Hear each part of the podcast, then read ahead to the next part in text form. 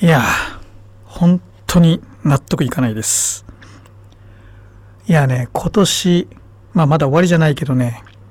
こういう話が多すぎるんですよ。いやね何かっていうとすっぽかしなんです。マジ怒ってます。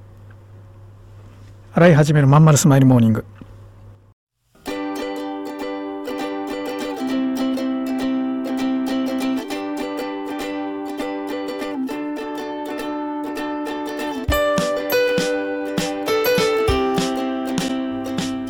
はようございます。洗い始めです。洗い始めのまんまるスマイルモーニング。2023年11月7日火曜日。皆さんいかがお過ごしでしょうか？この番組は毎週火曜日朝8時私洗い始めがラジオをお聴きいただいているあなたに1週間頑張るための笑顔やモチベーションをお届けするそんな番組でございます。はいそういうわけでねもう久々に怒ってます。いやそれがね久しぶりじゃないんだよね。今年何回目これ？いやね来ないんですよ約束してる時間に。うん、でね前の時はほんとひどくて連絡したら「いやあの風邪ひいてるんで何ですか?」とか言って言ってきたんだよね。いや何ですか？じゃねえだろお前って思ってもうほんと許せないんですけどそういうやつって。やけど今回はねまあちょっと対応違うけどまあ似たような感じでひどい。会社ね相手、えー、まあある新しい事業やろうかなと思っていろいろ打ち合わせのアポを取った会社さん。で、えー、確認の LINE も来て、えー、午後4時からお願いしますと。で、えー、当日の朝、えー、本日よろしくお願いしますと。来てて、えー、それがね私はあのそんな、まあ、LINE はまあてこうポップアップがパッと出るじゃない。ああ来たなと思って。別にそのよ見てなかったのこれも良くないんだけどまあ4時に行って前回からもう決まってる話だからああじゃあ4時につなぎましょうってパッてちょっと隙間時間にパッとああよろしくお願いしますと。いう感じでね。で4時に待ってたら来ないんですよ。待てど暮らせど来ない。10分15分1718分経った頃かな。電話かかってきてそれがね20代ぐらいの若い女の子です。で「あすいません。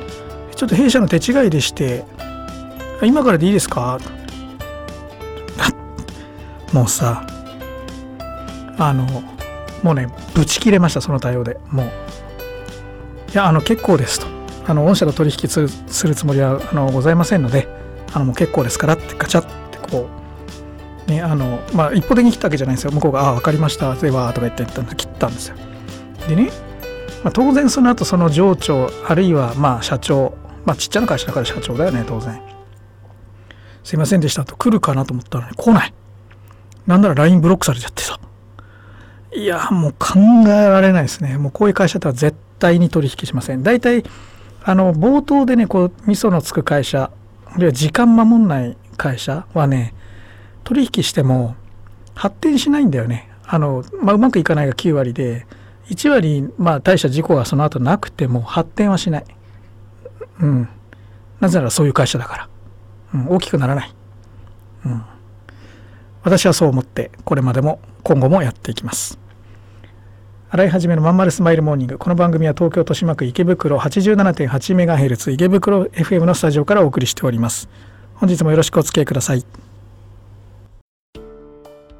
お母さん友達の家行ってくる。あら行ってらっしゃい。いつ頃迎えに行こうかしら。迎えって勘弁してよ。私もう中学生だよ。あと夕飯いらないから。あらそう。娘を見てなんだか寂しい気持ちになった。私が必要とされなくなる日も遠くないのかもしれないと。役目を終えた私は何をするべきなんだろう。そんな時かつて眠らせていた気持ちが蘇ってきたそうだ。私やりたいことがあったんだ。企業ワンエイトはやりたいことをやりたいと望むあなたを徹底サポートするコミュニティサロンです。皆様へ起業に関する知識やノウハウを伝え最小限の時間と投資で自力で稼ぐ力を身につけていただくことをお約束します。自分の好きなことで楽しみながらビジネスを立ち上げてみませんか？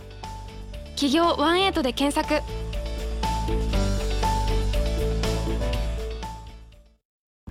はい、そういうわけでね、いつまでも怒っててもしょうがないんでね、あの前向きに行きますけど、まあ、ほんと今年はそういうの多くてね、びっくりしちゃいました。でね、新規事業、そうなんですよ。僕ね、あと5年ぐらいね、本気でやってみようと、もう人生最後だから、本気で何かやってみようと思って、で、僕ってあの、まあ、ご存知の通り、保守的な人間なんで、あの、何やるにも5年遅いのよね。本当に、起業ももっと早くからできたこといっぱいあったし、うん、とにかく僕は慎重に慎重にやりすぎて、人生損してる部分がいっぱいあるんだ。で、後悔もいっぱいあるんですよ。だから、でも50歳になっちゃったから、まあ、あと5年、もう死ぬ気でやって後悔のないようにしたいと思ってね。そうすると今一番やりたいことってやっぱ新規事業なのね。うん。しかもやったことないことにチャレンジしたいからどうしても一人じゃできないからパートナーが欲しくてさ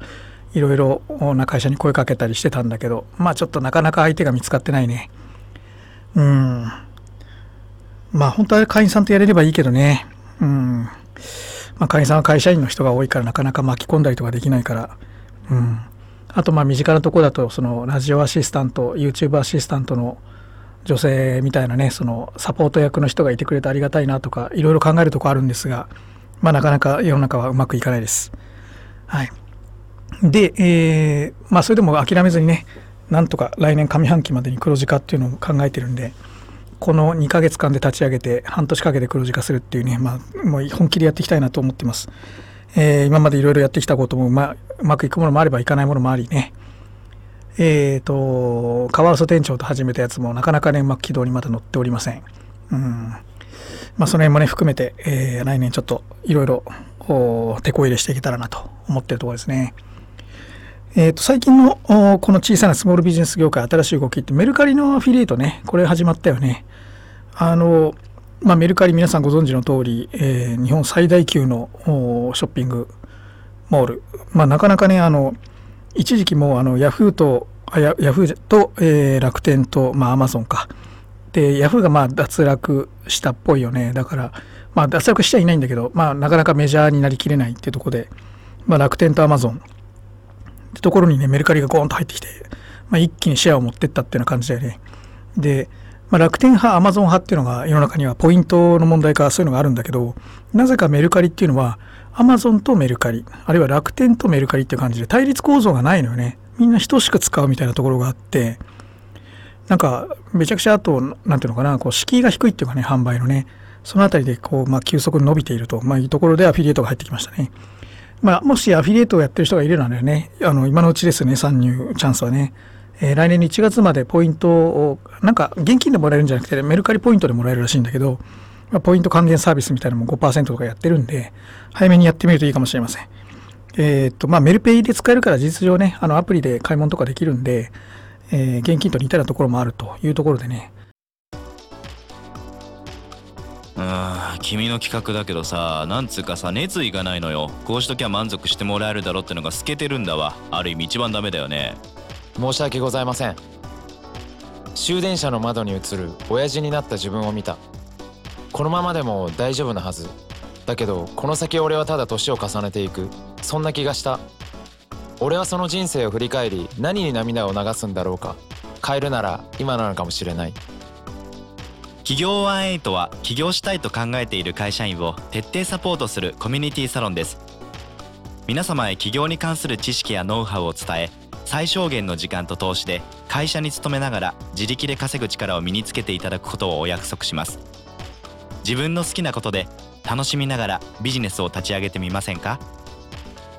企業ワンエイトで検索。